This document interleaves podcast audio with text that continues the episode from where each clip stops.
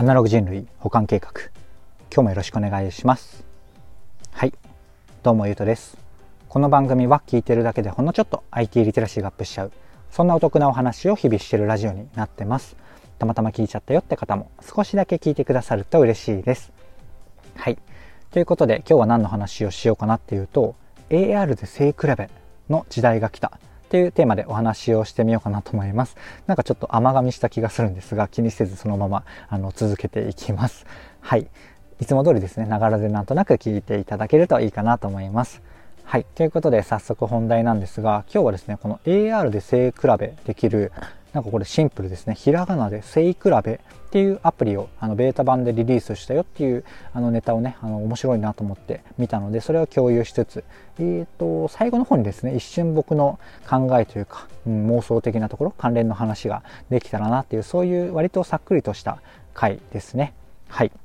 で AR っていうのは、まあ、ポケモン GO をイメージしていただければいいかなと思うんですが拡張現実と呼ばれていて、まあ、要はこう現実世界にこう何かをこう、うん、増やすというかオンするような感じですね。まあ、アマゾンとかでも結構やられた、IKEA とかでもあるのかな。家具をこう実際に自分の部屋にこう配置して見る試しができて、そこから変えるとか、えー、ポケモン GO もね、自分のこう現実世界の何かの意思にこうポケモンがね、いるような感じにこう出てくるとか、そういうものが AR なわけなんですが、それをね、こう、背比べ、背比べというか、身長をこう記録していくのに AR が、えー、できるようになったっていうか、まあ、そんなアプリのご紹介ですね。まあでもそれでしかないんですけどね。まあ写真とかってやっぱり、うん、なんだろうな、自分との比較とか、えー、はできはするんですが、やっぱりこう成長記録とかこう撮り続けてね、あの画像とかたま、写真とかたまったりとか、あの昔ながらで言うとこうなんか減りというか、なんか家にこう、なんか何何歳とか、あの印をつけたりしていく文化が昔からあったりするじゃないですか。まあ、それをね、こうデジタル上で、えー、しっかりと再現というか、していくことができるアプリっていう感じですかね。はい。で、多分まだまだ、うん、ベータ版でね、その精度っていうのは、精度が悪かったら全く意味がないんですが、え、ー、と、どんぐらいの誤差なのかな。まあ、誤差もね、まあ多分ミリ単位とかであれば、別になんだろうな、え、ー、と、まあ、数ヶ月ごととか1年後とかね、取るわけ、取るわけとか、取る形とかね、まあそれこそ、あの、赤ちゃんとかでね、まあ5歳まで、まあ3歳までとかのところをこう1ヶ月ごと取っていくとか、であるとかなりね、あのーなんだろうこう変化がある時期なので、えー、成長をね写真だけじゃなくてあの身長のこのサイズ感とともに振り返られるっていうのが、えー、アプリでできるっていうところらしいですね。まあ、で今はまだ、うんと、なんか端末のある機能がある機能なんかこうこの機能がないと誤差が30センチ出ちゃうとか言ったりしてるんですが、まあ、対応してる、えーと機種であればある程度正確に測ることができてゆくゆくで言うとあの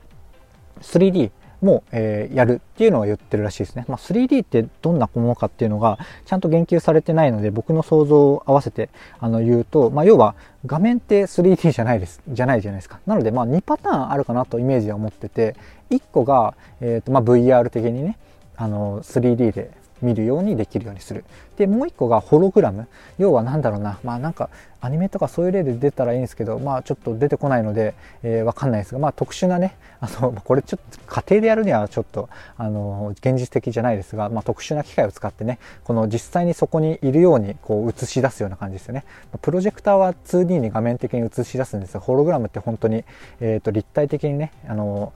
あのイルミネーションとかでもあったりするのかな、まあ、要は立体的にこう光とかを使って、えー、その映像を映し出す。っていう 3D ってまあこの2パターンがまあ一般的というかあり得る話かなと思って2つパターン出しつつね。まあそっちはありえないので、まあ、基本的にはこう VR ゴーグルとかつけて見るような感じになるんじゃないですかね。まあそんなものをこうあの想定していたりするらしいです。はい。で、ここまでがまあざっとね、AR で背比べの、えー、ご紹介で、うん、タイトルでもね、割と、あ、なるほど、イメージしやすいなって思った方も多いかと思うんですが、えっ、ー、と、ここからね、あの僕がもうちょっと、うん、こういう風に使われたら素敵だなっていうところを、あの雑談的にお話をしていって終わろうかなと思ってます。はい。で、何かっていうと、まあね、うんもう単刀直入に言っちゃって、これね、簡単に言うなって話だと思うんですが、あのミクシィさんのね、みてねっていうアプリともう連携しちゃえばいいじゃんって僕思いました。まあ、それをもしかしたら狙って作ってる可能性はもしかしたらあるとは思うんですが、えっ、ー、と、みてねって何かっていうと、家族間、まあ、親族間とかで共有できるあの家族アルバムみたいなアプリで、要はこう、もう、要はというか、お子さんいらっしゃる方はもうみんな使ってるようなレベル感で、えー、浸透してるアプリなんですよね。まあ、Google ドライブとか、まあ、Google フォトとかで、うん、自然にね、共有してもいいんですけどちゃんとこう家族で共有しやすくコメントができたりとか、まあ、共有の範囲とかもいい感じできるっていうのがすごいね多分 Google ドライブを使いこなすリテラシーとかがないような方でも使いやすいっていうのでめちゃめちゃ普及してるのが見てねっていうアプリなんですが、まあ、そことね連携しちゃえばいいじゃんっていう僕の安易なあのアイディアですね。あの、見てねっていうアプリで家族共有でできた写真たちが、まあ、単純にね、えっ、ー、と、まあ、日時が決まってるわけですから、この背比べで、えー、保存されている AR で測定されたセンチの、あのセンチ身長の、えー、データと組み合わせれば多分、なんだろうな、まあ、これ自体、うん、パッとね、あの適当なジャストアイデアでしかないので重要ないなとはあの改めて思ってるんですが、まあ、全ての写真で時系列があるわけですから、そこにね、身長とか出せるわけですよ。まあ、この時の写真、あ、この時110何センチだったんだとか、のが、うんと、まあ、単純にね、その写真からこう割り出す、写真の画像から割り出すというよりはね、こうもう日時でこう身長って決まってますから、から決まってるというか推定ができますから、えそこで表示されてもいいですし、まあいいですし、というか、まあできるなと思ったんですけど、まあなんかあんまり意味ないですね。まあ単純に、うん、なんかこう、なでもね、見てねと、うん、連携したら面白いものができる気がしちゃったんですよね。なんだろうな、なんだろうな、まあ、えっと、なんだろう、パッと背比べのアプリだけでやるとすると、本当に、えっ、ー、と、誰々ちゃん、まあ、長男、長男、長女がいろんな人がいると思うんですけど、まあ、誰かの、えー、1ヶ月、2ヶ月、3ヶ月とか、そういうのがバーッと出てくるのが、こう、記録的に面白いってのはあるわけですが、なんだろうななんだろうな難しいっすね。今のいろんな画像の日時に合わせて身長をこう割り出せるっていうのも、あの、結局ね、こういらないんじゃないかっていうところだったんですが、まあ他にもね、今こう話しながら思いついたものっていうのは、割とこう身長関 AR 関係なかったりするんですよね。まあ、見てねがやればいいっていうだけの話で、まあ何が思いついたかっていうと、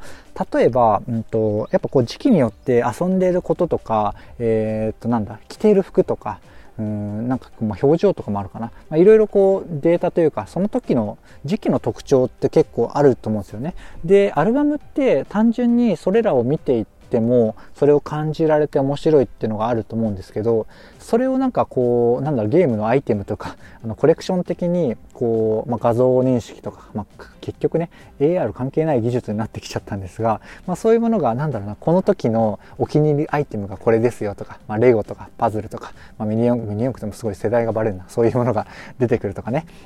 あとはその時着ていた服がこう出てくるとか。で、うん、まあいらないか。まあ、持ってたらね関係ないですけどそれをね押したらまあ似た本あの似た服が買えるとかね、まあ、いらないな、まあ、こんな感じでねいろいろ考えてみたわけですがなんかこう身長が分かることによって何かえー、ぐっと価値が上がるものがあればね、より面白いんですが、ちょっとね、あのー、この聖比べさん、聖比べさん、無重力っていう会社さんが出してるらしいんですが、まあ、僕のね、この見てねと連携すればいいじゃんっていうアイディアはもう何の意味もないっていうことが、あの、分かった悲しい結論で今回の話は、あの、以上なんですが、まあでもね、こう、まあ、見てね自体で考えても面白いと思うので、なんか組み合わせで考えて見ていただいたり、この聞いてくださってるあなたがね、何かこう脳トレ的に考えるきっかけになれば嬉しいなと思って締めさせてせていただきます。なんか多分見てねで言うと本当画像認識、まあ、どこまでできるかっていうのは、え、ー、と、僕ら一般人はあんまり気にする必要がなくて、こんなのできるのかなとか、こんなことができたら面白いなっていうところでね、結構考えて、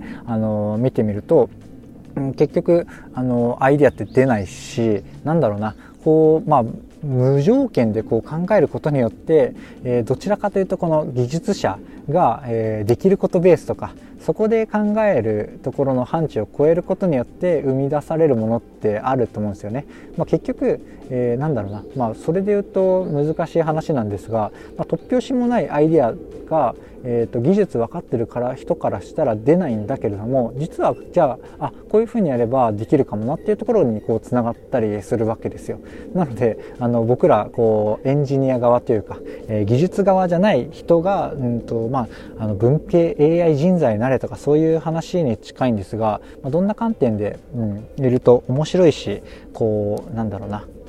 役立つって言ったらあれですけど、うんまあ、どんなスタンスでいったらいいのかなっていうのはそういうところだったりするんじゃないかなっていうのが僕のあの意見だったりします。はいということでなんかよくわかんない話になってきたのでこの辺で締めさせていただこうかなと思います。こんな感じで僕の配信では Web とかアプリとかテクノロジー的なテーマを題材にですねどちらかというと、うん、そちらをテーマとして題材として挙げつつどちらかというとセットでお話しする僕の感想とか妄想の話とか周辺の知識とかそういうところがメインの番組となっております。ちょっとでもねいいなとか思ってくださった方方がいらっしゃいましたらいいねとかフォローとかコメントやレターをいただけると嬉しいです。